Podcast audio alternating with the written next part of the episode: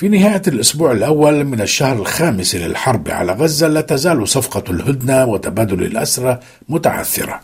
وفيما شدد الوسطاء على أن المفاوضات ستتواصل في القاهرة اليوم الخميس قالت وسائل إعلام إسرائيلية إن رئيس الوزراء منع الوفد الأمني من السفر بذريعة أن إسرائيل لم تتلقى أي صيغة جديدة تتضمن تنازلات من حركة حماس عن الشروط التي وضعتها للتوصل إلى اتفاق.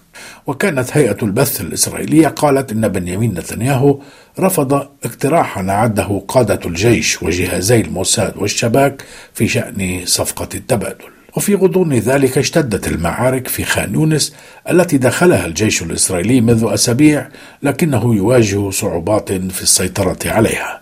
إذ تبدو المدينة كما وصفها الخبراء العسكريون ركيزة المقاومة الفلسطينية في قطاع غزة نظرا إلى اتساع مساحتها وإلى أن الإسرائيليين لم يتمكنوا من التحكم بشبكة الأنفاق فيها.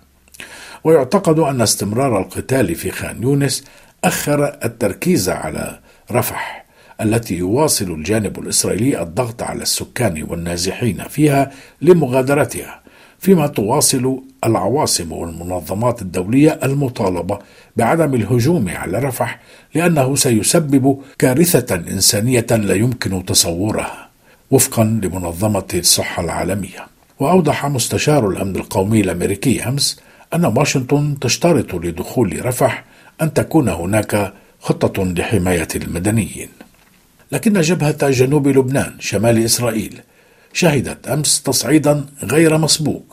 بعدما تبادل الطرفان إسرائيل وحزب الله في الأيام الأخيرة تجاوز مناطق الاشتباكات وقواعدها التقليدية. إذ أن القصف من جنوب لبنان على قاعدة عسكرية في صفد أدى إلى مقتل مجندة إسرائيلية وإصابة عدد من الجنود فيما قتل أربعة مدنيين في الرد الإسرائيلي بغارات جوية مكثفة على الجنوب اللبناني. ومع ازدياد الاستهدافات في العمق من الجانبين واستخدام حزب الله صواريخ دقيقة ازداد الضغط الداخلي على حكومة إسرائيل كي تستخدم أساليب أكثر ردعا. وقد حمل عضو المجلس الحربي بني غانس الحكومة اللبنانية مسؤولية القصف غير أن عدم حسم الحرب في غزة يحول حتى الآن دون فتح حرب واسعة ضد لبنان. لذلك تستمر الرهانات على مفاوضات الهدنة وتبادل الأسرى رغم صعوباتها.